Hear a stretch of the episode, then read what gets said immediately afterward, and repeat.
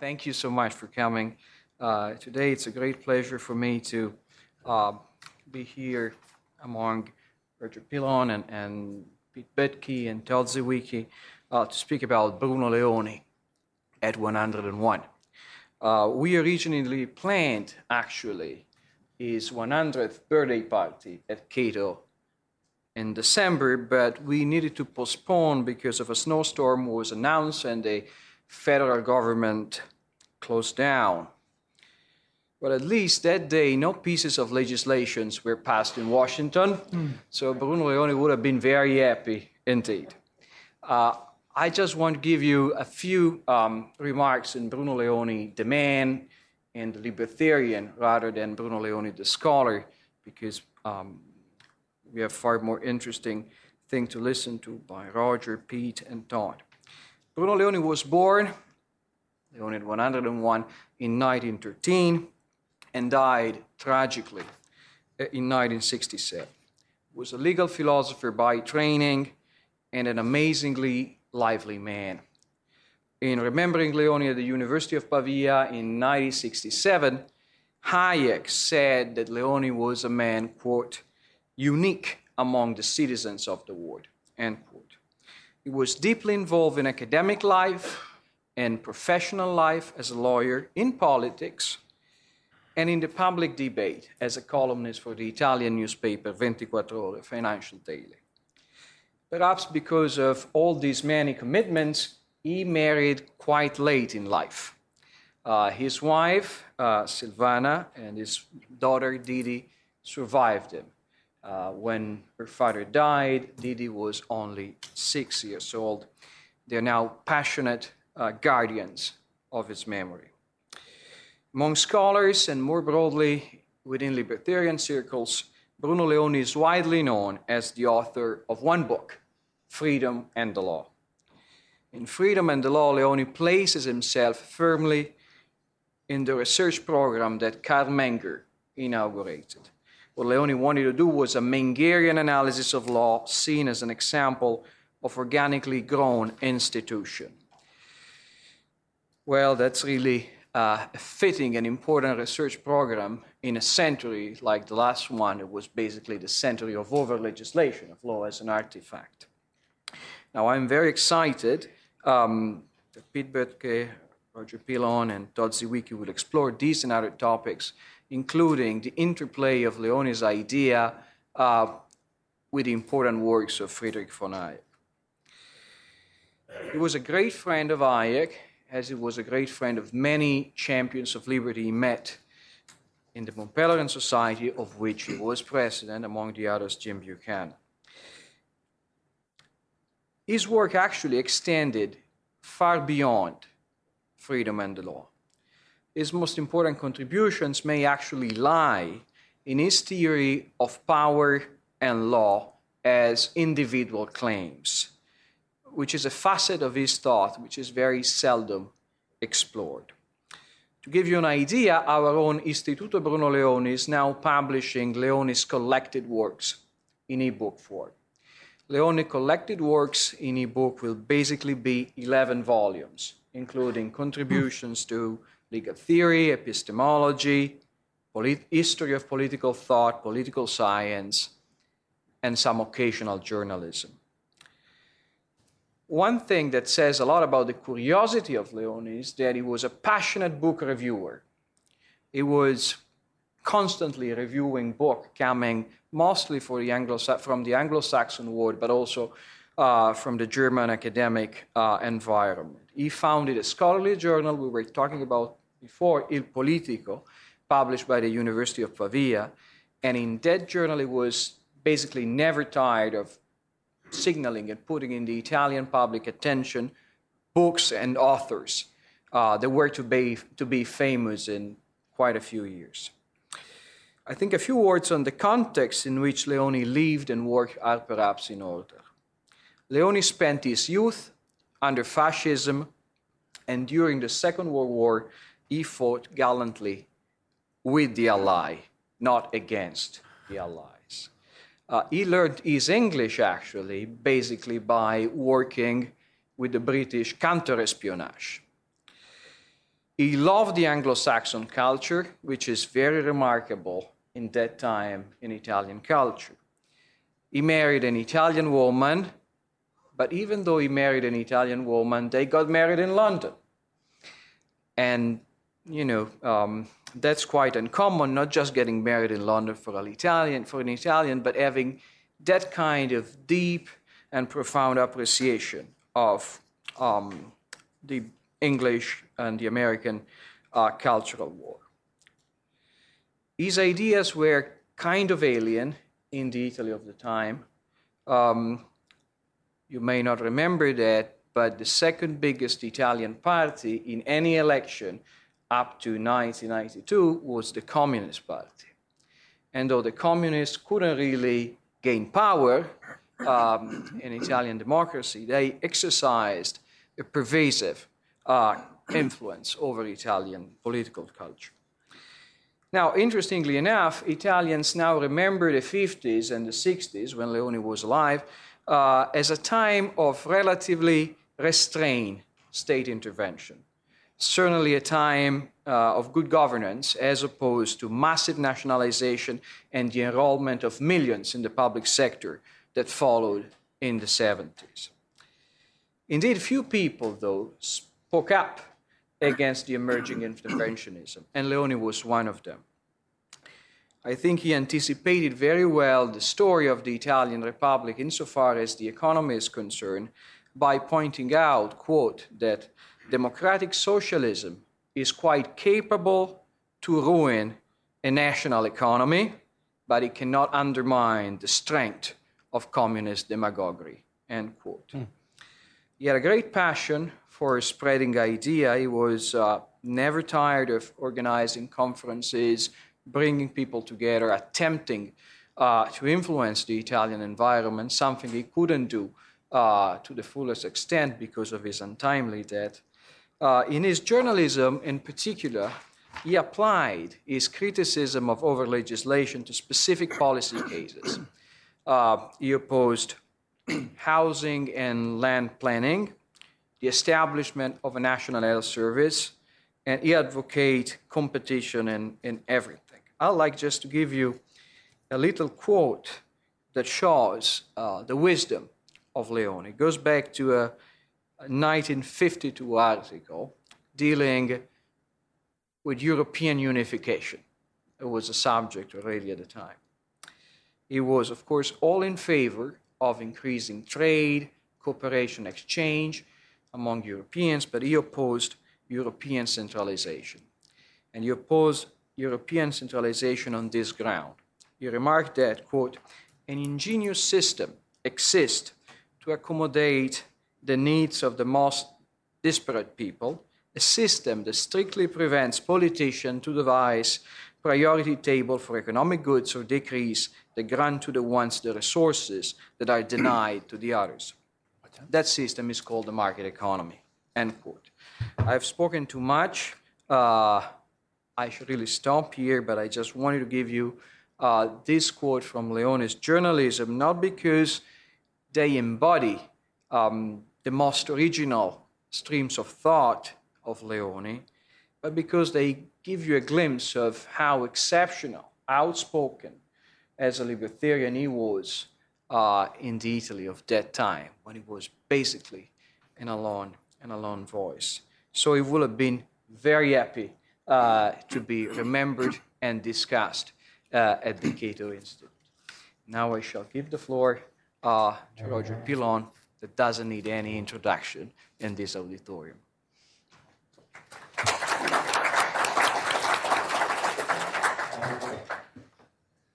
Well, thank you, Alberto, for that uh, summary of uh, Bruno Leoni's life.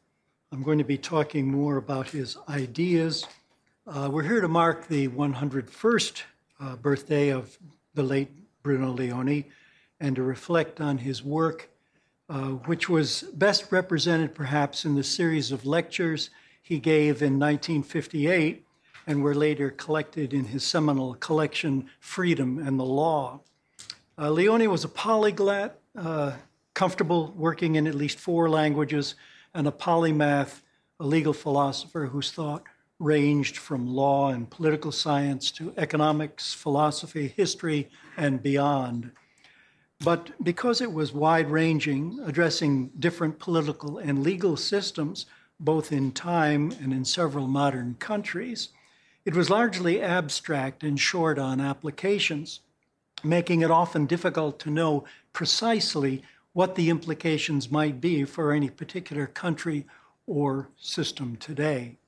Nevertheless, the main outlines of Leoni's argument are clear enough. In the few minutes I have, I'll sketch them, place them in the intellectual currents of his time, and then draw a few implications as best I can for how his argument might bear on American constitutional developments, especially as those pertain to the rights based branch of the modern libertarian legal movement that we've charted here at the Cato Institute over the past quarter of a century. Let's begin, however, with the note that Alberto sounded, sounded, namely that Leoni placed himself firmly in the research program that Carl Menger had started, which sought solutions to the most important problems of the theoretical sciences in general and theoretical economics in particular by better understanding the origin and change of organically created social structures. Leoni uh, sought that understanding in law, seen as Albert Alberto put it, as an example of an organically grown institution rather than as an artifact. And he sought in particular to draw a connection between law and markets. A classical liberal writing in the post war period, Leoni saw all about him in Europe and even in America the rise of the modern welfare state, grounded not in organically grown law, but in legislation all of which was increasingly restricting individual freedom through legislatively crafted social planning. Yet it was mainly economists, he noted, not lawyers or political scientists, who were standing athwart this development, notwithstanding that freedom was not only an economic or a political, but probably above all, he said, a legal concept. But over the years, freedom had been given often incompatible definitions, he noted. So, the first task he set for himself, drawing on the analytical philosophy that dominated the field at the time, was to craft a more precise definition of freedom, which he did by drawing the analytical connection between freedom and constraint, and more exactly, the absence of constraint, yet allowing constraint to secure freedom, but not erroneously simply to enhance the well being of others in a way that could not be universalized. Obviously, I'm summarizing here, glossing over a far more complex analysis. Um, let me uh, add simply that Leoni was wrestling with issues that were in the air at the time.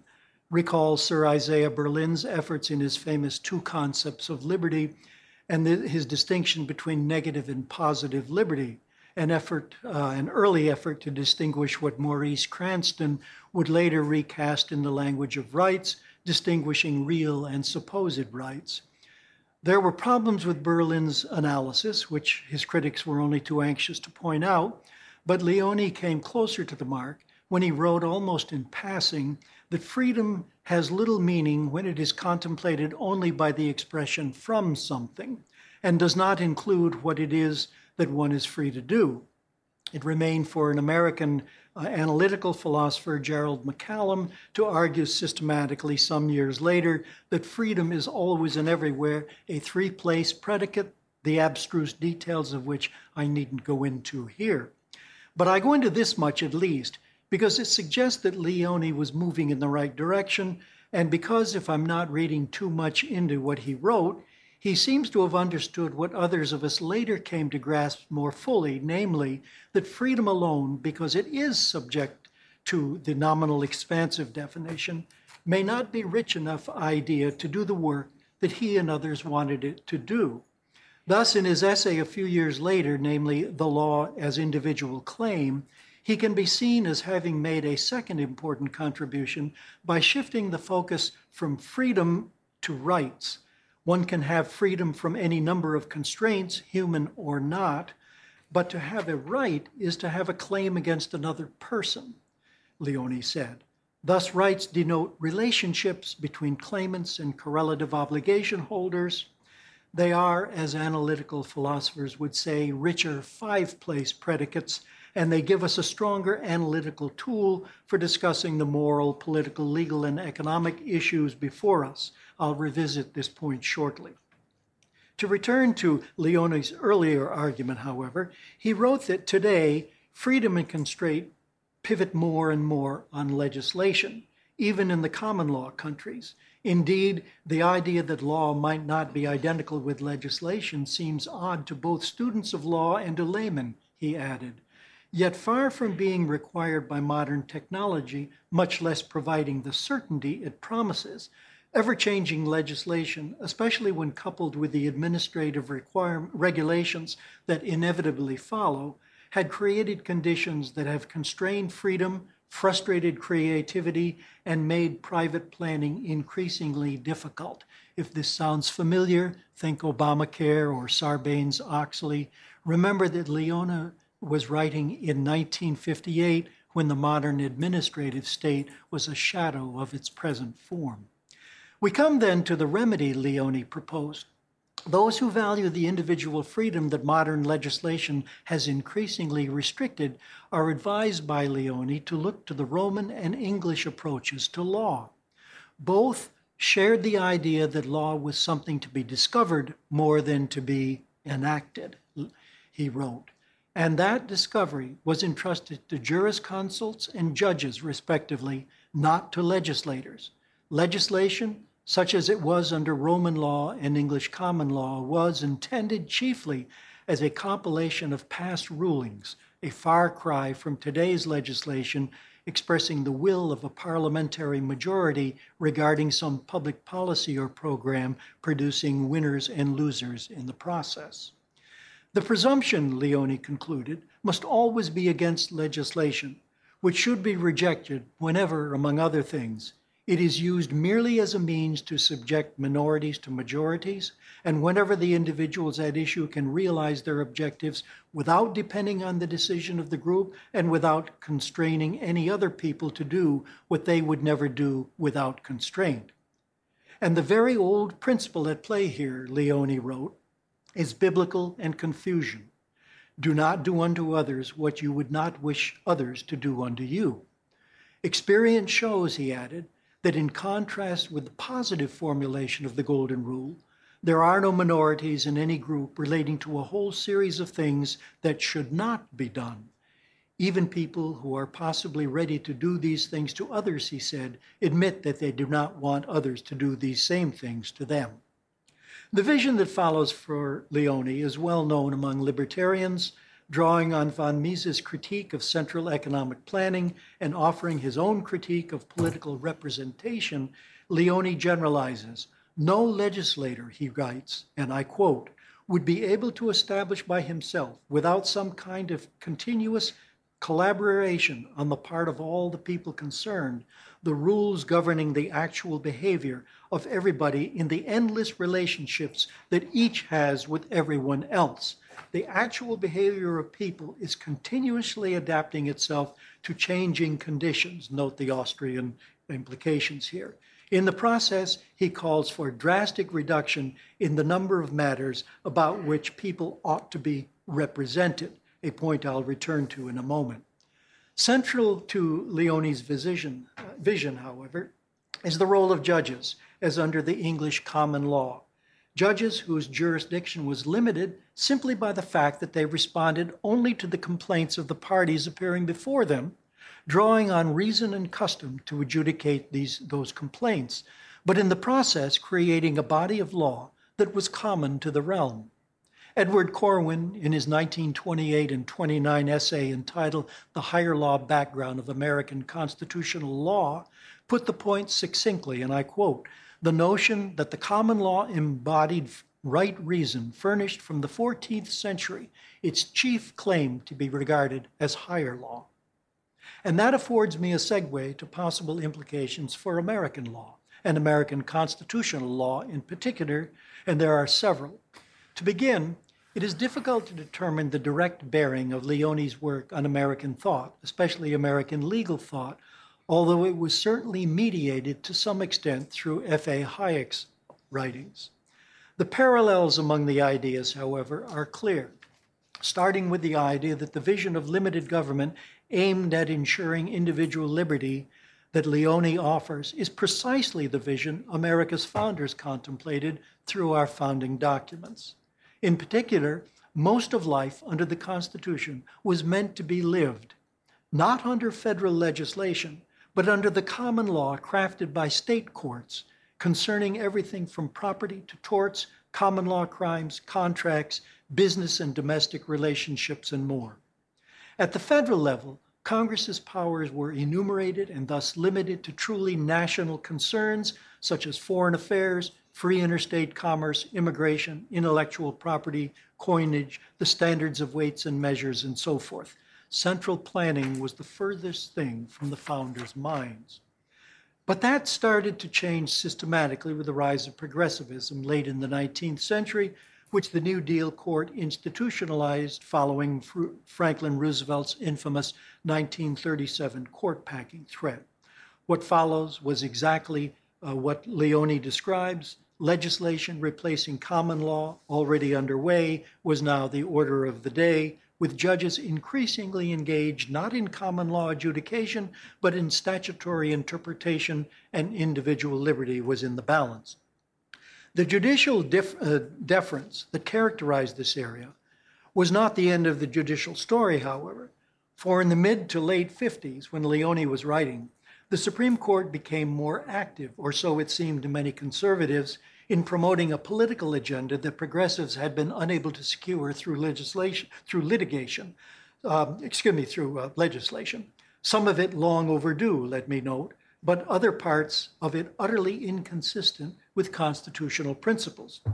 The conservative backlash that followed, however, like the progressive agenda it targeted, little complained about legislation as such. Rather, both sides by now were comfortable with small d democracy and the legislative power it sanctioned. They simply differed about what legislation they supported. That afforded an opportunity for a third approach, looking not unlike Leoni's, which called upon the court to be more engaged contra conservatives of the judicial restraint school but engaged not in finding welfare rights, as progressives had been urging, but in both reviving the constitutional doctrine of enumerated powers and protecting the rights Americans had once enjoyed at common law, both of which aims were largely anathema to progressives. That third way, of course, was a call for restoring classical liberalism, first through the courts, then more realistically through a long slog aimed at public opinion and eventually the political branches. That work began in the mid 70s, first with the definition of freedom, and then with a shift in focus to rights, as noted earlier.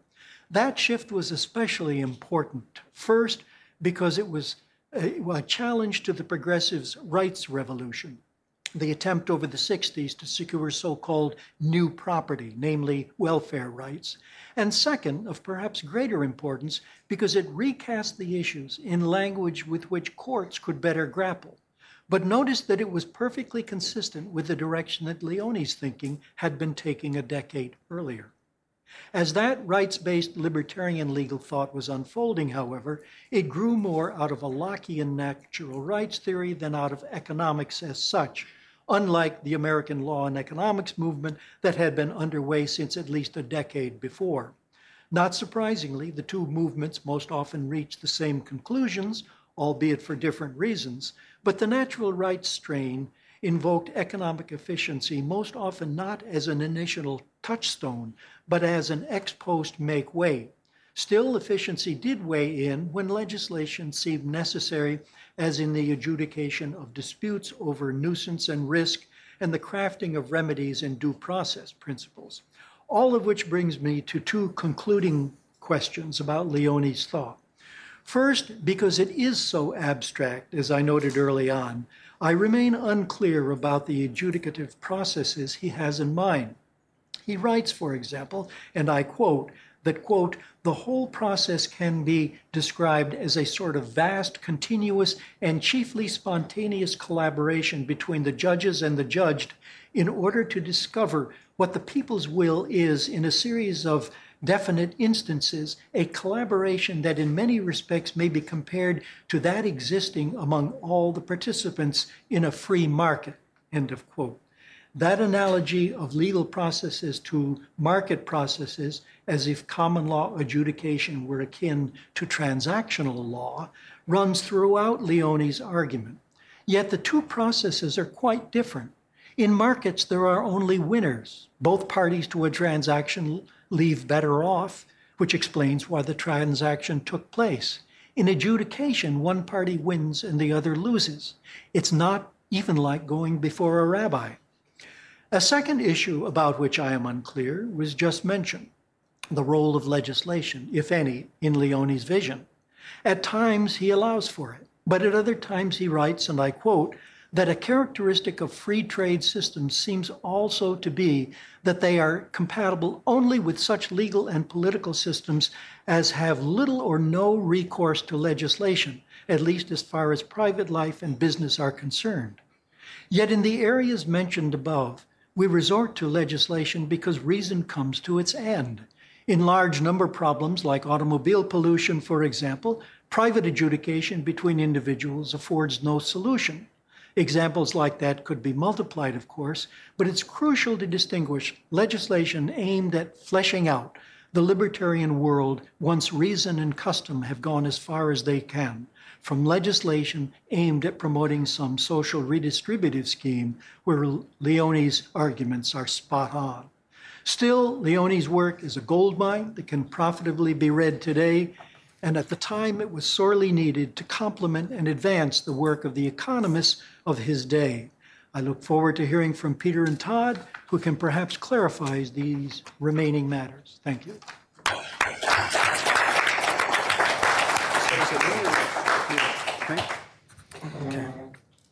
Pete Boettke. If I can just add something, it was mentioned that um, Leoni had a strong fascination, a great interest in, in Austrian economics. Is one of the reasons why we got Pete here. Um, once upon a time, I had the privilege and the duty to put his books into boxes.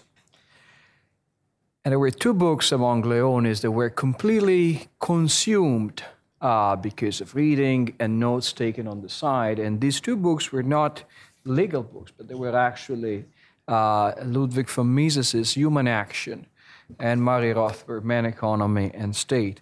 But of course, I mean, besides learning of economics and interaction with, with these people, um, Leoni had trainings in economics because he studied under Gioele Solari, but he also studied under Luigi Einaudi. And of course, he was a political scientist, which in Italy meant at that time he needed to know very well the work of uh, Vilfredo Pareto. And with this, I leave the floor to Pete, who will be speaking on Hayek, Leoni, and the law as the fifth factor of production. Okay, great. So so yes, the original uh, panel was canceled because of an impending snowstorm. If I remember correctly, we didn't get much snow that day, um, but we didn't get government either, so that was a net win. Um, but uh, um, it actually turns out to be very good timing because of those of you who can hang around Cato today, Bill Easterly will be talking later on, and my talk is actually going to be related to um, this. I'm, uh, I'm stuck uh, here between law, uh, uh, legal philosophy, and law as a social science. And I'm a social scientist stressing the importance of law for the ability of individuals to realize peaceful cooperation and productive specialization. And so it's kind of an interesting panel to put these things together, and I want to thank uh, Alberto for doing so. Before the, uh, we start, we came up here. We were talking back uh, I guess you say backstage, I guess here, actually in downstairs. And uh, we're talking about when you know the when we first were exposed to Leoni's work. Um, so Todd and I have a shared history in this, in that we were um, introduced to Leone uh, at the Institute for Humane Studies uh, back in the um, early '80s, mid '80s, early '80s, mid '80s, and uh, we had this IHS version of the book, so it wasn't the one that you have today. Um, this book was originally published in, uh, by uh, uh, Van Nostrand Press in the early 1960s, um, which was kind of a classical liberal series that they had. Um, and then it was brought out by Nash, uh, publisher in the early 1970s, and they had boxes and boxes of boxes of these bright orange books, um, and they would hand them out. But what was fascinating about that uh, time is that you were introduced to Leoni within the context of a sort of a bigger set of ideas which were going on. So if you are old enough to remember this time, uh, there was a challenge of the idea that, that the reason why um, development took place had to do a lot with state capacity, what we would now today call state capacity in unified states. And it turns out that that actually isn't true. And so, in a wonderful book that came out around the same time by Rosenberg and Birdzell called How the West Grew Rich, they challenged this hypothesis. And the reason why Europe took off was precisely because of polycentricism. And they were popularizing a literature that was emerging among economic historians, mainly driven by a man named Eric Jones, which challenged the idea that the reason why Europe and why did development take place in, in, in, uh, in, in Europe was because of the divided city states and the competition among all of them. And so, what we think of as uh, kind of a messy process is actually the reason why we ended up by having this idea. And so, among all the IHS youngins, right, our pups as you referred to it, we got introduced to Leoni, and then we also got introduced to Harold Berman almost at identical time, as well as reading this. And the, the idea was is that the law emerged out of a conflict between these various different competing uh, vehicles of jurisdiction rather than the idea of having a unified code. Now, why does that matter? It's, it matters when you think back to the economics, the kind of arguments that Hayek obviously gave, but also Buchanan gave about federalism and creating the kind of structure within American federalism, which in, would generate through that competition a better idea of uh, the way we should arrange our affairs. And so, um, how does Leoni fit in this? And I've been sort of fascinated by. In fact, it's a kind of a weird thing. I don't know. I, I think Todd was involved in. We just recently uh, had to do some rec- uh, recollections on Walter Grinder um, and thinking back. And I, I, pretty much, I've had a 30 year career since that time. And I've been to quite a number of different universities and stuff, written quite a number of books. And I think every single one of them actually was given to me by a question by Walter Grinder or Leonard Liggio and told how I should go and pursue it, even though I don't think about it all the time. But that time at IHS was very much, and this is very much, this is joint work with my colleague at George Mason University, Rosolino uh, Candela. Um, and uh, what we're looking at here is the relationship between Hayek and Leoni and law as a fifth factor production. So let me like sort of walk through the argument. Uh, okay, so that's Bruno Leoni. There's a nice picture of him. Uh, as you know, he's the author of Freedom and the Law, editor of Il Politico, and active member of MPS. Alberto's already given us this background, so I can go through this rather quickly. Um, Hayek and Leoni, our argument, and by the way, the paper's available outside at the registra- uh, registration desk. We publish it in the Atlantic Economic Journal. Um, Hayek and Leoni had a shared appreciation of common law as exemplary cases of invisible hand explanations or spontaneous order theory. Hayek and Leoni pushed the argument further and argued that not only could the law evolve without central direction, but that in so doing it provided the foundation of a modern economy. In emphasizing the role of law in the development of a market economy, Hayek and Leoni paved a path for a genuine institutional analysis of economic development. Um, so, if you think about this, if you stay around for the Easterly talk this afternoon, uh, what is Bill actually arguing? Um, in the first book, Elusive Quest for Growth, he's arguing that incentives matter and that incentives matter even when money's coming from the World Bank and everything. So incentives matter, incentives matter, incentives matter. Second book is all about planners versus searchers, which is exactly the kind of point here. The planners assume a level of knowledge, which in fact the searchers are discovering constantly. And in the last book, again, what we have is a positive case of where it is that the, uh, yeah, yeah, so, okay. So where the, uh, um, you know, the, the, the sort of experts are trying to stand outside of the system and how that can, uh, affects the process of economic development. So, it's real basic economics. You should understand this whenever you talk about uh, economics. The only way to increase real income is to increase real productivity. Right? There's no other way to increase real income except through increasing real productivity. The intuition behind this is if you, t- if you give a man a fish, he eats for a day. You teach a man to fish, he eats for the rest of his life, right? We want to teach people to fish. All right, real productivity can be increased through either improvements in physical capital, they have better machines to work with, improvements in human capital, they work with those machines smarter, or improvements in organizational and management of the physical and human capital, which in, implies in here the rules under which rules of governance within firms, but also the rules of governance in which people interact with each other and with the, uh, and with the environment. Um, this is P.T. Bauer's basic idea from subsistence to exchange. Small scale trading has to become medium sized trading, has to become large scale trading.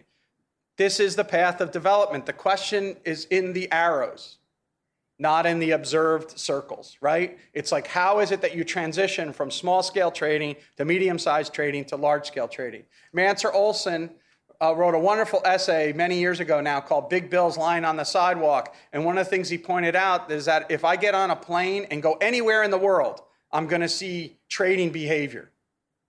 You know, Ian's, you've probably been how many countries? You know, uh, uh most around the world, right? And everywhere you go, you're going to see bazaar markets, right? People swapping things, right, for money and whatnot. Why is it that all of that market activity doesn't get translated into advanced economic development?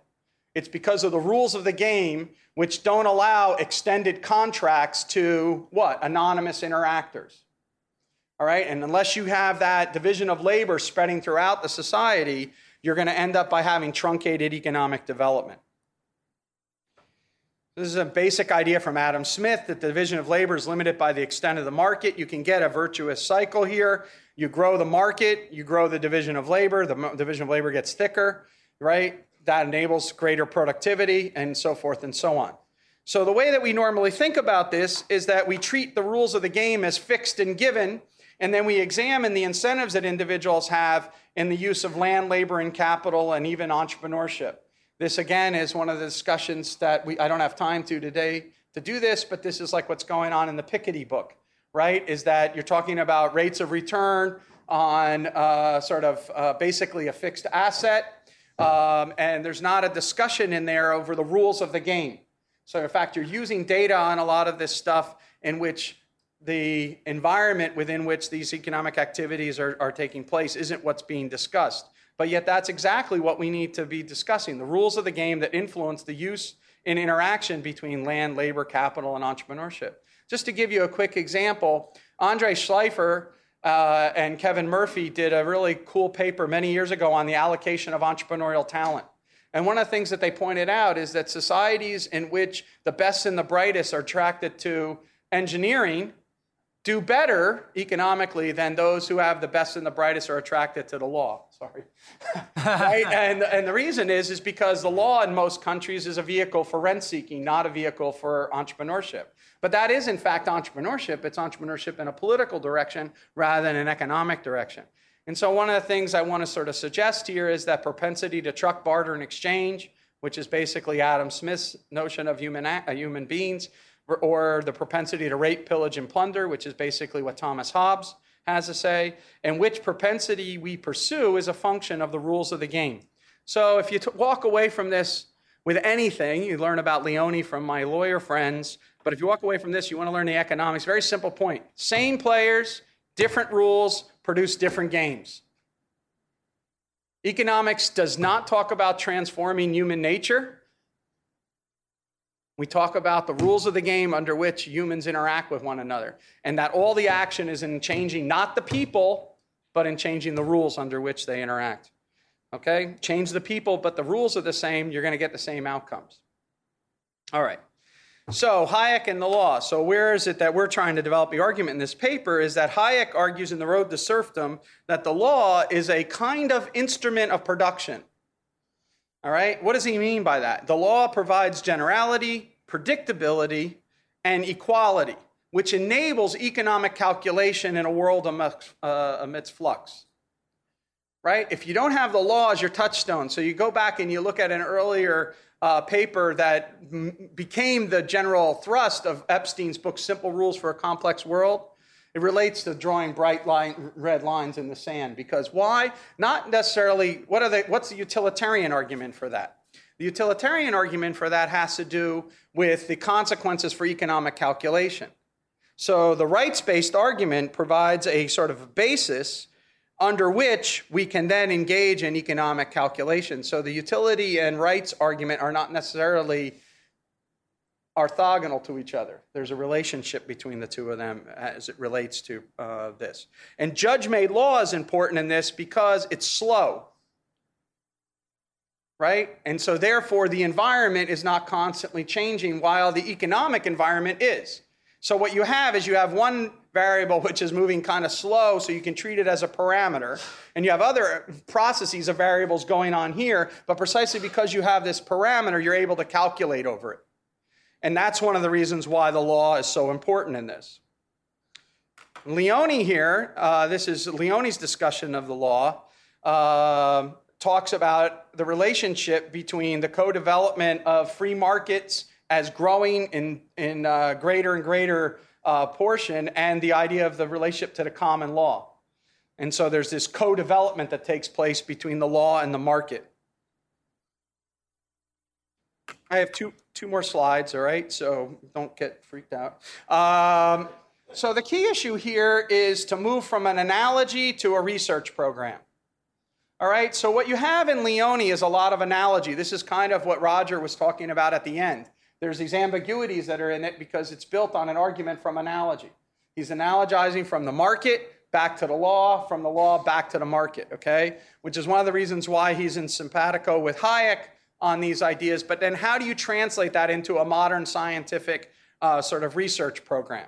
And the key issue there is to understand what are the preconditions that are involved in economic calculation. So, what socialism couldn't achieve, markets could achieve. Right? Understand, this is the reason Mises, for example, introduces economic calculation well before he discusses the problems of socialism. It's the nature in which markets operate. The way we operate is to have money prices. These money prices are aids to the human mind. The division of labor is not possible, right, without this aid to the human mind to help us calculate the alternative uses of resources. As Adam Smith points out, we wouldn't get a common woolen coat. And as Leonard Read wrote 200 years later, we wouldn't get a pencil were it not for the market to be able to allocate all these and, and incentivize individuals to do this. And so, what are we learning from this? As Roger says, this is a knowledge problem associated with legislation. Legislation suffers a knowledge problem in the same way that centralized planning or regulation suffers from a knowledge problem. Uh, in addition, by the way, it suffers from a political problem, but that's part of what Hayek argues in, in Law, Legislation, and Liberty, and also in the, in, the, um, in the Constitution of Liberty, but we'll have to leave that for another day. So, what we are trying to do as a research program, let's say at George Mason, where we focus a lot on development economics, is we're sort of looking at the interrelationship between law, politics, culture, and economic development. This has taken place in our transition studies. It's also uh, been translated into some of our work on disaster recovery. Why is that important? Because smash the legal, political, and social and cultural you know, institutions that exist. Now watch them reform. How do they reform and co-evolve with, with market phenomena? So let me just leave you with this, um, and then we'll and then I'll, I'll finish this. Uh, I think that there is an underlying idea of such a theory that there is a market of the law as well as there is a market of goods. I'll stop right there because I don't want to read this thing, but you know, this is a letter from Leoni to Hayek. This is a research program. That research program translates into polycentricism. And how do we understand polycentric orders? All right. It also, you can think about that in terms of this earlier literature that I was talking to you about having to do with polycentricism, which is like how the West grew rich kind of argument. But it's also in more like in, in Todd's former colleague, uh, Larry Ribstein, in the market for law in the United States, in which you have competition or jurisdictional competition. And what that means, both for law and for politics, is extremely important. And Leoni put these ideas in our head. This is one of the reasons why Buchanan had him come over and, and, and give lectures to the Thomas Jefferson Center way back in the 19, early 1960s. It's why it is that Leonard and Walter, you know, gave this book that was t- collecting a lot of dust mites or whatever uh, and kept pushing it on all the young people to do it. And it's the reason why, you know, today we're celebrating Leoni's idea. Leoni's uh, sort of idea and, and, and efforts to uh, put forth a, polycent- a notion of a polycentric order is something that's extremely attractive and a very live research program in the social sciences. And at that, I'll, I'll close. Thank you.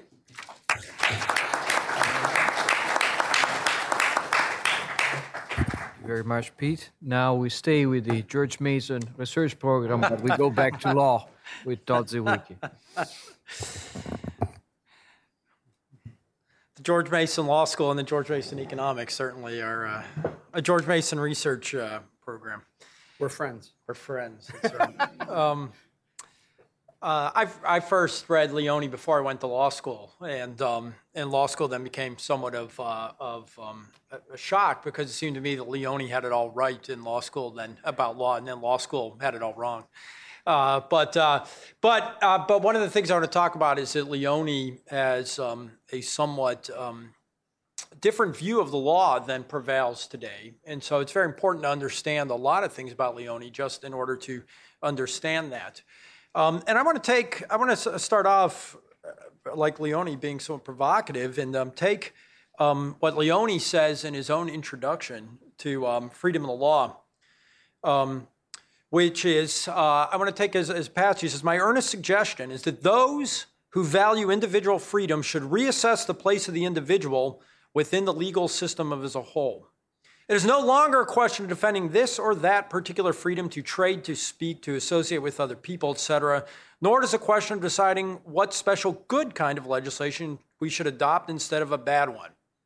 He says, it is a question of deciding whether individual freedom is compatible in principle with the present system centered on and almost completely identified with legislation. This may seem like a radical view I do not deny that it is, but radical views are sometimes more fruitful than syncretic theories that serve to conceal the problems more than to solve them. And I want to take that as Leoni's hypothesis as I talk about Leoni today, which is can freedom survive in a legal system centered on legislation over the long run, as opposed to a legal system centered on the common law, and especially a common law of the type that, uh, that he describes? And that very quickly gets us into a variety of questions, which is first, what is the nature of the common law versus the nature of legislation? And why does Leoni believe that one is uniquely compatible with a free society and not the other? And secondly, um, what are the concepts that underlie that as a normative concept? What, what is he trying to get at? And what is Leoni's particular contribution to this in terms of picking up on Pete Boettke's point about uncertainty um, in, in, coordination. Now, first, uh, Leoni's a little bit uh, uh, uh, difficult to, to, access.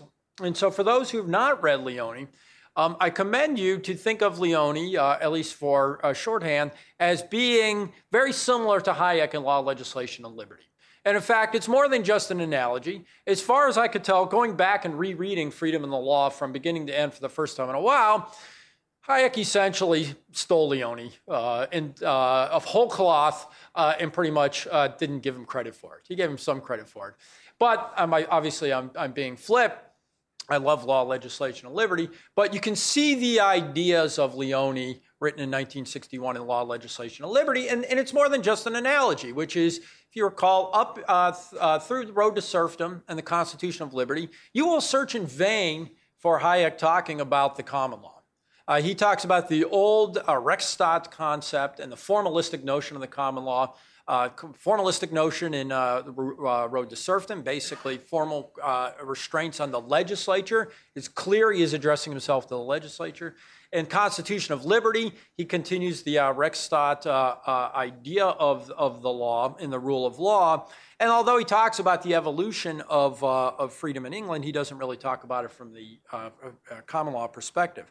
Then all of a sudden in 1972, with the first volume of Law, Legislation, and Liberty, Rules and Order, the common law becomes the organizing principle of that book. And the contrast between uh, law, law meaning common law, and legislation, obviously meaning uh, uh, legislation. What happened during that period?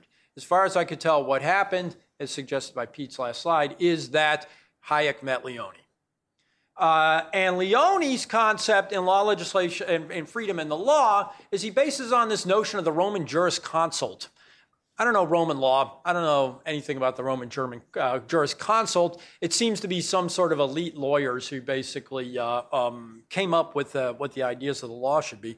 But Leoni very quickly and uh, apparently quite accurately uh, um, draws a contrast or comparison, an analogy, a virtual identicality in his book between the Roman jurisconsults and the common law judge that Hayek talks about in uh, Law, Legislation, and Liberty, and basically uses the concept uh, interchangeably. So that the analytical structure that Leoni uses in Freedom in the Law, uh, talking about Roman law developed in the jurisconsult, is effectively, as he says, it essentially the same process that Hayek talks about of the common law process under the English uh, common law.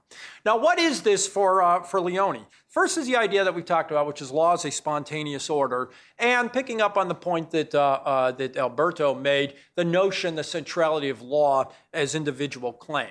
Uh, uh Alberto has on, uh, on his website um, a marvelous um, uh, English language documentary that was prepared in connection with the 100th anniversary of Leoni. And, uh, and Alberto has a very nice discussion of this in his uh, clips in that. And I learned a lot just from watching that, uh, that interview. So thank you, Alberto. And I hadn't really understood this until, uh, until I heard your remarks, which is law as an individual claim, which is that uh, this is the first notion in which uh, Leoni sees um, um, common law is intertwined with liberty, which is that, what does he mean by that? Judges in a common law process or the jurisconsults in the Leoni process don't they the law leaves you alone unless you ask the law to help you the law leaves you alone unless you invoke the judge to resolve a dispute that has risen between you so that basically you can go about your business and if everything works fine you never have to call in the uh, call in the uh, the state the second thing he notes is that by definition and by design the the, the judge or the, uh, the consult or whoever decides the case their, their law is literally limited only to the facts of that case in your dispute.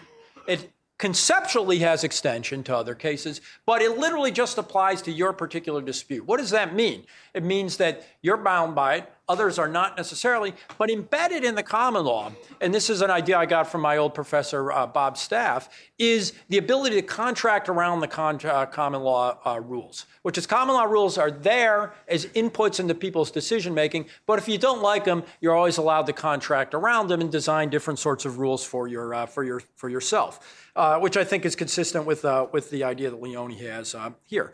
Uh, which is that the, it is individual decisions, the individual choice to invoke the state is what calls the, uh, calls the government into it. Um, and this is, I think, uh, to some extent, um, what he has in mind with this, this passage that, um, that Roger described of a spontaneous uh, a spontaneous uh, uh, order and a market analogy that basically uh, that it's this sort of back and forth between individuals making individual claims, judges resolving them, and that coming back in as an input into people's um, decision making. He contrasts this with legislation, which is enforced on everyone. So, for instance, you and I could enter into a contract for me to have you come work at my shop and we could contract about the terms and the, the and the uh, rates and everything else. The very definition of a minimum wage is that I'm not allowed to contract with you in a way that both of us find advantageous. Legislation is by definition binding on everyone, basically. It basically forces us and it acts on us whether we wanted to or not and that gives rise to a lot of rent-seeking problems and that sort of thing. And um, uh, and in fact, Leoni himself was an early adopter of public choice. You see public choice in the understanding of the legislative process in a very well-developed form here. Um, you know, six, uh, uh, uh, calculus of consent was 1967, for instance, right? So Leoni, Leoni is very much a, an earlier adapter of this. He contrasts that process where, the, where legislation acts on people, whether you want it or not, with um, the common law process. And we referred to this earlier, the notion, he has this key idea where he talks about that the way the, uh, um, the common law works is that judges seek to discover the law. Um, and so he said both the Roman and, and the English shared the idea that the law is something to be discovered more than to be enacted, and that nobody is so powerful in a society as to be in a position to identify his own will with the law of the land, unlike a legislature uh, or apparently now a uh, president. Um, Uh, and, the, uh, and, and, what does he mean by this? This is often misunderstood in Hayek and misunderstood in, in Leoni. And it's this notion of finding the law uh, in discovering law. What do they mean? The common law, and I'm going to just use common law as a shorthand to describe it here, is a conceptual system. The law of the common law is a conceptual system for which the articulation in judicial decisions are verbal attempts to articulate the underlying concepts, but it's the concepts the concepts of the common law that are the law, not the precise linguistic choices of judges. Now, why does this matter? It matters for a couple reasons, which is first, modern law has that confused. Modern law school, through the, and through the doctrine of stare decisis, thinks of the precise verbal articulations by judges as being the law. Why do they do that? Because they have this flawed positivist concept uh, uh, that comes uh, borrowed from legislation that basically says, well, legislatures make the law and judges make the law when they decide cases. Judges decide cases, but the logic of the common law was was conceptual, was the underlying logic. Where did those concepts come from? They basically came from the spontaneous process of individuals making claims, having judges resolve them, leading to other individuals making claims, leading other judges to resolve them, and this back and forth, this iterative sort of uh, sort of process. So, for instance, Leoni criticizes Supreme Courts as a bastardization of the common law process. Why? This will sound familiar, at least to some of us. The Supreme Court seems to sometimes think of itself as a super legislator. Uh, imposing uh, itself on, uh, on society and binding other parties. Whereas Leoni said that's not how this works. It was a back and forth, multiple different courts borrowing from each other and people responding to it. He also has a very flexible view of precedent. Not the modern view of stare decisis, where one case makes the law, but precedent is a pattern of cases decided by individual judges persuaded by, the, by, their, um, by their, um, their logic. Now, why does this matter? This is the most important idea that comes out of Leoni and the most provocative is that what this all means is that the common law is um, more, is uh, less uncertain than legislation. That the common law is less uncertain than legislation. And what he does is he draws a distinction between what could be called what he calls short run and long run certainty.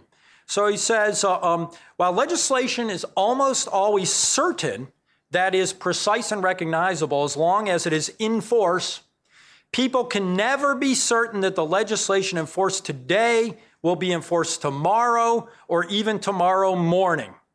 The legal system centered on legislation, while involving the possibility that the other people the legislatures may interfere with their interactions every day, also involves the possibility that they may change their way of interfering every day.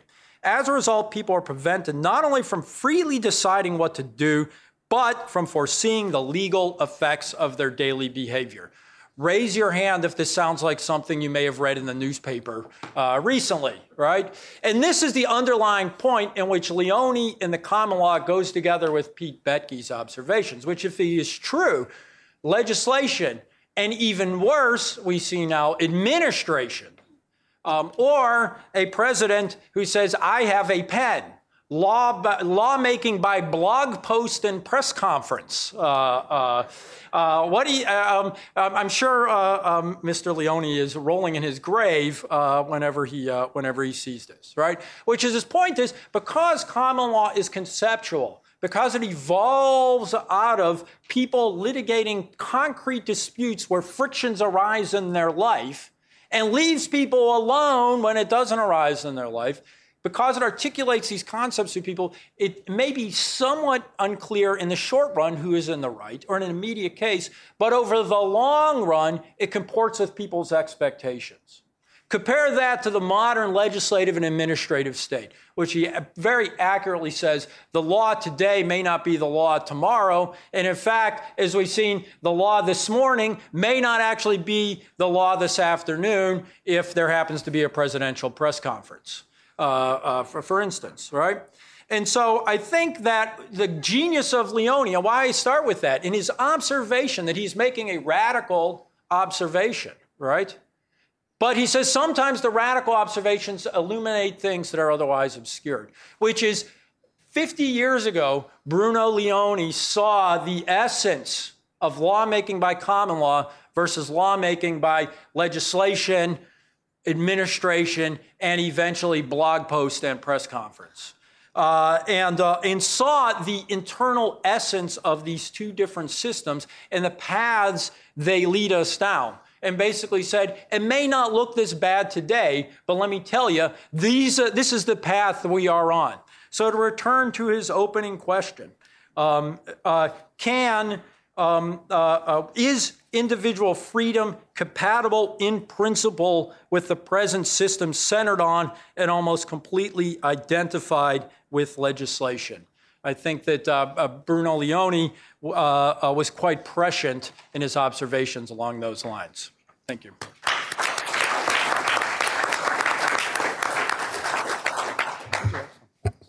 Thank you very much, Todd.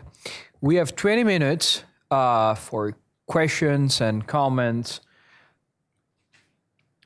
Fred Smith. Can you, pl- of course, Fred Smith, but if you can identify yourself too, will be nice. Oh. For recording purposes. I'm Fred Smith. Uh, one of the questions that uh, I don't know whether uh, Leoni or others dealt with or not, but you pointed in, uh, where Pete talked about the going from the small circle to the middle sized circle to the big circle, and the errors are the critical variables we need to better understand. We understand that, in a sense, all society began with xenophobic tribal societies that didn't deal with anyone outside and created very strong rules not to do so and reasonable rules within the tribe to do better than otherwise.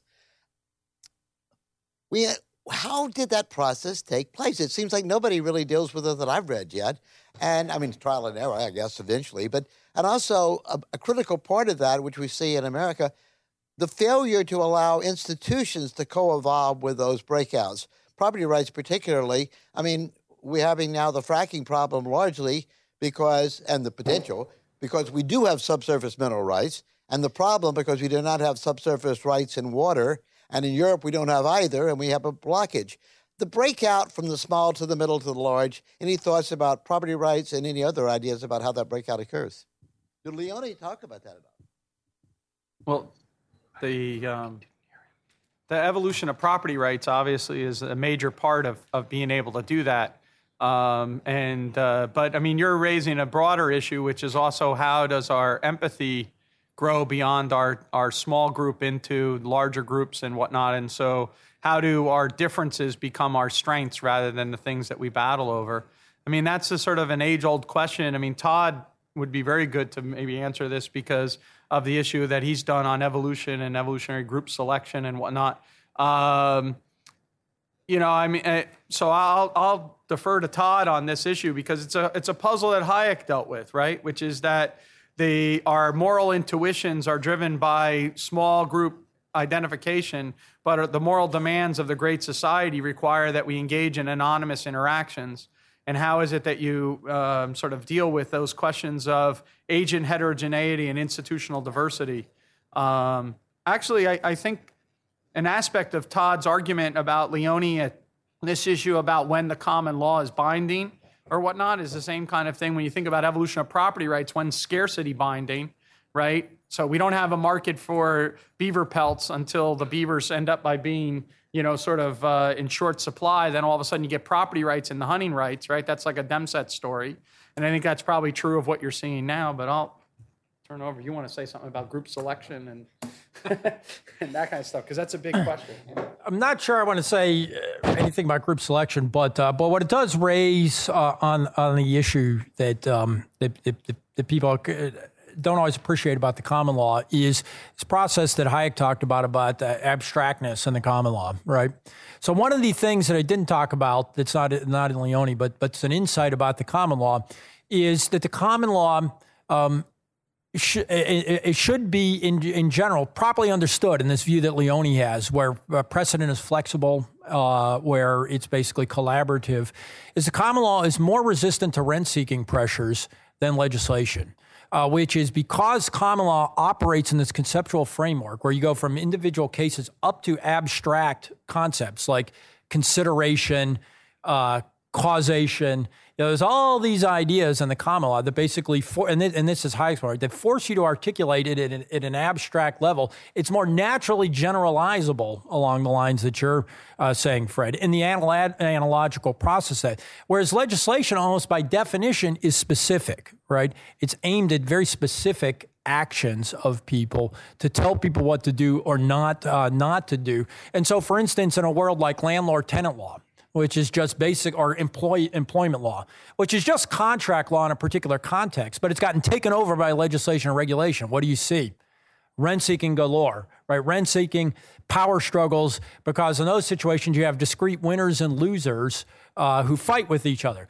When it comes to things like more customary law, common law, these abstract sort of notions, you don't know whether you're going to be the plaintiff or the defendant, right? Consideration or these concepts are not necessarily good for the promisor or the promisee. They just are, right? They're just m- means for people to coordinate their affairs. And so uh, this isn't exactly your point, I think, but but thinking in terms of the way in which discrete decisions made in particular contexts can develop abstract rules which are neutrally applicable to uh, to people, which is, I think, the notion of uh, the common law that Hayek and Leoni have in mind, can uh, um, can, can can further this goal of, uh, of, of coordination. Say a final word on that is people are often confused about Hayek's discussion of legislation.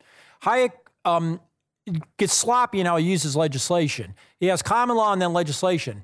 Legislation, in theory, could be like common law legislation could act in an abstract manner. So, for those of you who are lawyers, think about the change from contributory negligence to comparative negligence, which was done in many states by legislation, but was done in an abstract manner, right? Just prospective, but applied generally, as opposed to, and what he says, that's not the norm for legislation. The legislation is normally this detailed, specific uh, uh, sort of stuff. So, legislation can do it. He just says generally, legislative process isn't oriented to producing these abstract rules. So when it comes to perhaps a, a, a legislative approach to these large numbers, I think the lesson that comes out of out of these guys is think about it in these abstract terms, generally applicable rules, uh, rather than specific winners and losers. Thank you. Please again identify yourself and give us your affiliation if you have any. Uh, Imad-ad-Dean Ahmad with the Minaret of Freedom Institute. Uh, I had a, a, quick comment, but I wanted to first thank all the speakers for a very rich and, and deep exploration of Leoni's ideas. Um, my comment is that uh, uh, I think there's one historical fact Leoni uh, overlooks that actually supports his thesis very strongly, uh, and that is that rather than look to the Roman uh, law as the analogy with the common law of Britain, which maybe he would think of because he's Italian, that a much more plausible source for historical connection is with the Islamic law, as the idea of a British common law first becomes discussed in 1189, just two years after the British are in the Crusades, uh, witnessing the Islamic system, where, although they called it divine law rather than common law, it was a system of discovery, and the qadis and the mujtahids did the process of discovery, and the view of human legislation was very much looked down on as a means of the ruler's uh, usurpation of the divine law. I just throw that out for consideration. Any comment? Uh, not, not, uh, that, that's an interesting point. I mean, I'll just say, I, am not sure if you knew about, but but but in general, one thing to, to keep in mind for both Leoni and Hayek is there there there have th- historically been three different schools of jurisprudence: natural law, positivism, and a third school called um, historical school of jurisprudence. That has fallen out of favor for some reason that I don't really understand because I think it's a very compelling uh, uh, sort of uh, sort of idea. But Leoni and Hayek and the sources they rely on are in this stream of the historical school of jurisprudence in which this notion of discovering the law actually meant something and had both positive and normative uh, uh, import. And so one of the, the, people often read Hayek and say, oh, he's anachronistic about uh, his description of the law. I don't think that's right. I think his description of the law is accurate in the era in which he's actually describing, which is that uh, that is that school of jurisprudence was vibrant. I can't talk about all of that right now, but it affects uh, it. But but the but the decline of that school and what it meant has opened the door to positivism and positivism. You know, but the second part of this is that positivism's kind of ruining the common law also. So uh, by turning it into a more legislative uh, process. I just wanted to to say something real quick on that related to this process of development because at the timing that you're talking about, it's true, of course, that the Islamic crescent is actually richer and, and whatnot than the rest of Europe. I think the real puzzle to ask then is why uh, wasn't the Islamic law flexible enough to take on then other modern forms? This is uh, my, uh, um, I edit a book series with Timur Kuran, and he's written a lot on these kind of issues about how Islamic law at one time served tremendous function and was very, I mean, it was richest place in the world. But then at another time, it ends up by being a block and it's not flexible enough to get these new organizational forms. And I think as if we think about those arrows of the transition, we have to think in those ideas about what are the impediments for the further evolution. And they might in fact be like rent seeking issues that get in that stop the nature of law or like this kind of thing like Todd's doing. One of the funny arg- arguments in recent years in law schools, it's a little older now, but there's a, uh, a, guy at University of Virginia Law School had a Journal of Legal Studies piece on was Hayek right about the common law? It turns out that the data that he slices that uh, uh, you know don't anyone kick me out of this arena but when the common law is the common law that hayek liked the difference in country growth wasn't all that great. Where the common law all of a sudden gets great is when the common law gets taken over to be more, po- you know, and, the, and, and you sort of, you look at it. So he thought he was defending Hayek, but if you actually slice the data the right way, you'd be like, well, that's kind of weird. It's precisely when the common law becomes more positivistic that you capture this in some of the data spreads. Um, and so it kind of makes the argument kind of interesting. But I think Kuran uh, kind of idea about what is those arrows that causes that break when they were medium sized why didn't they advance to the later side when they were like the biggest medium sized one at one time? That's our real question that we have to ask and this stuff puts it on the table i think. Uh, let me weigh in here. The um, todd mentioned um, a function of legislation that brings to mind um, the idea that there is a fundamental distinction that hasn't really come out yet quite expressly as it seems to me it should, and that is that adjudication and legislation can be seen as serving two entirely different functions. Uh, the function of adjudication is primarily to settle disputes between the two parties to the dispute, uh, in the course of which law gets made or discovered more properly. Um, legislation in the in the sense in which Hayek and um, and Leoni are condemning it, and rightly so, has a wholly different function. It's policy, parading as law. It is an effort by one part of the population through their representatives to bring about a state of affairs, usually redistributive, uh, that doesn't heretofore exist. And then it passes as law by giving rights to some people that they didn't have and taking rights from other people that they did have. And so those are very, very different functions. Now, legislation can, as Todd said, serve other functions as well. For example, it can serve as a restatement of the case law that has accumulated and putting it in some kind of order that it is more um, uh, uh, accessible and, and cognizable to those who have to use it and rely upon it. It can also serve a function, as I mentioned in my remarks, of fleshing out aspects of the judge made law that remain to be fleshed out um, that require uh, a certain uh, value judgment reflecting the values of the community to do so, as for example in nuisance or risk, how much we can we can adjudicate many risk and nuisance um, disputes on a case by case basis, but there does uh, but there is a certain range of such disputes that are best uh, adjudicated through public law, which isn't designed as in the sense as say the social security scheme or obamacare and so forth but rather is designed to flesh out more completely the um, the rights that the common law judges have discovered through their adjudicatory process. Hi, my name is Devin Watkins. I'm from George Mason Law School. Um, I understand the Supreme Court centralizing law in some ways, but without that appellate authority, how do you not just have kind of the rule of whatever judge it is you had that day and have a lot more uncertainty in what the law is instead of more certainty? Who's that question for? It's George Mason discussion. That's a uh, there, there, uh, there, there. I could give a long answer. I'll just give a short answer. I've written about this in a uh, in a, a couple law review articles and econ journal articles. But basically, um, that's what that's what we had for about a thousand years. Uh, and Leoni refers to that in his book, which is um, uh, we had over courts uh, with overlapping jurisdictions uh, in which parties were actually able to choose which court would hear their dispute. Uh, and basically, what would happen over time is that courts. Adam Smith actually writes about this in the in the Wealth of Nations. He says the the reason why English law is so good during that era is because of uh, these these centuries where people got to choose which court were going to hear their dispute. Uh, there were limits on why that would work and that sort of thing, but.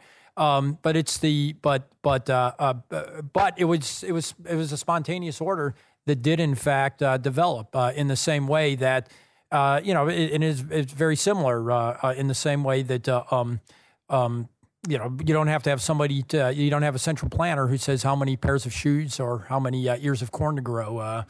This year, you just have individual people doing it, and somehow they coordinate with each other.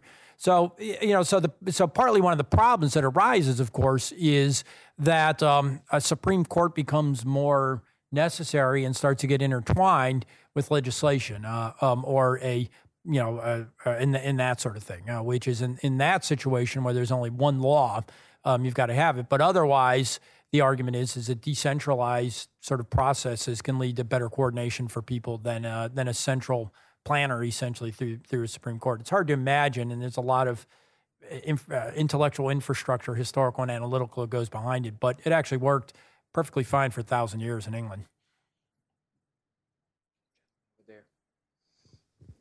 Uh, Pietro Masci. Uh, my question is uh, um, relatively simple. Why is the influence of Leoni in the Italian political scene so small or negligent? I'm old enough to remember the years of the 50s and 60s that you mentioned were the years in which there was little government intervention.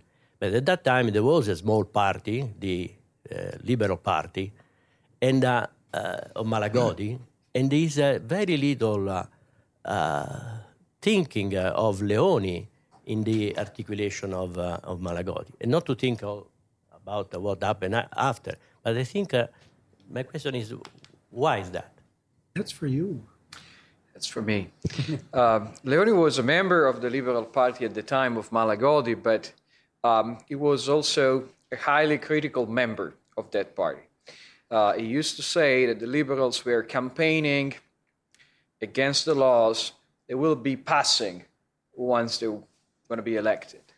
Um, it says something of how classical liberal the Liberal Party actually was not. The fact that in 1965 there was some kind of a summer school of the Italian Liberal Party. And they were dividing themes and topics and assigning those to different scholars uh, or journalists close to the party itself. And Leone was there and gave a lecture, but he was actually asked to give a lecture on the Italian flag. Very interesting subject insofar as political symbols are concerned.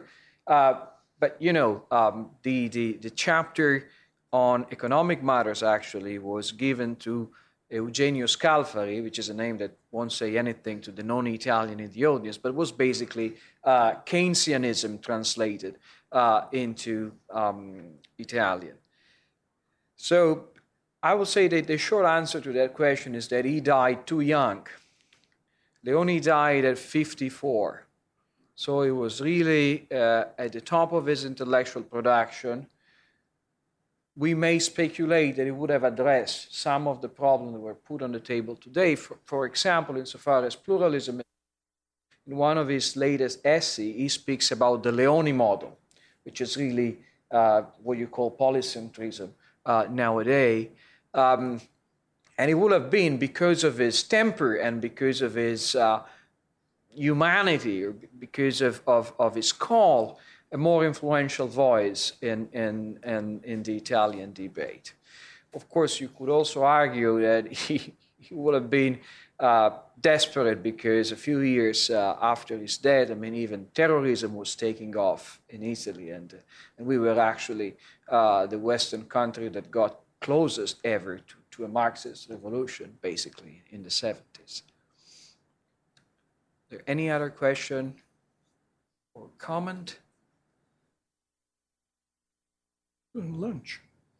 Okay, I don't want to stand in the way to lunch. Let me uh, thank Roger Pilon and Pete Boettke and Todd Zywicki for their wonderful remarks and for uh, helping us, I mean, in digging into a great thinker, I think, and, and, and a great uh, hero of libertarianism in the last uh, uh, in the last century. But let me also thank Cato for organizing these, and in particular Aaron Ross Powell that put us together. And thank you all for your attention. Thank you very much.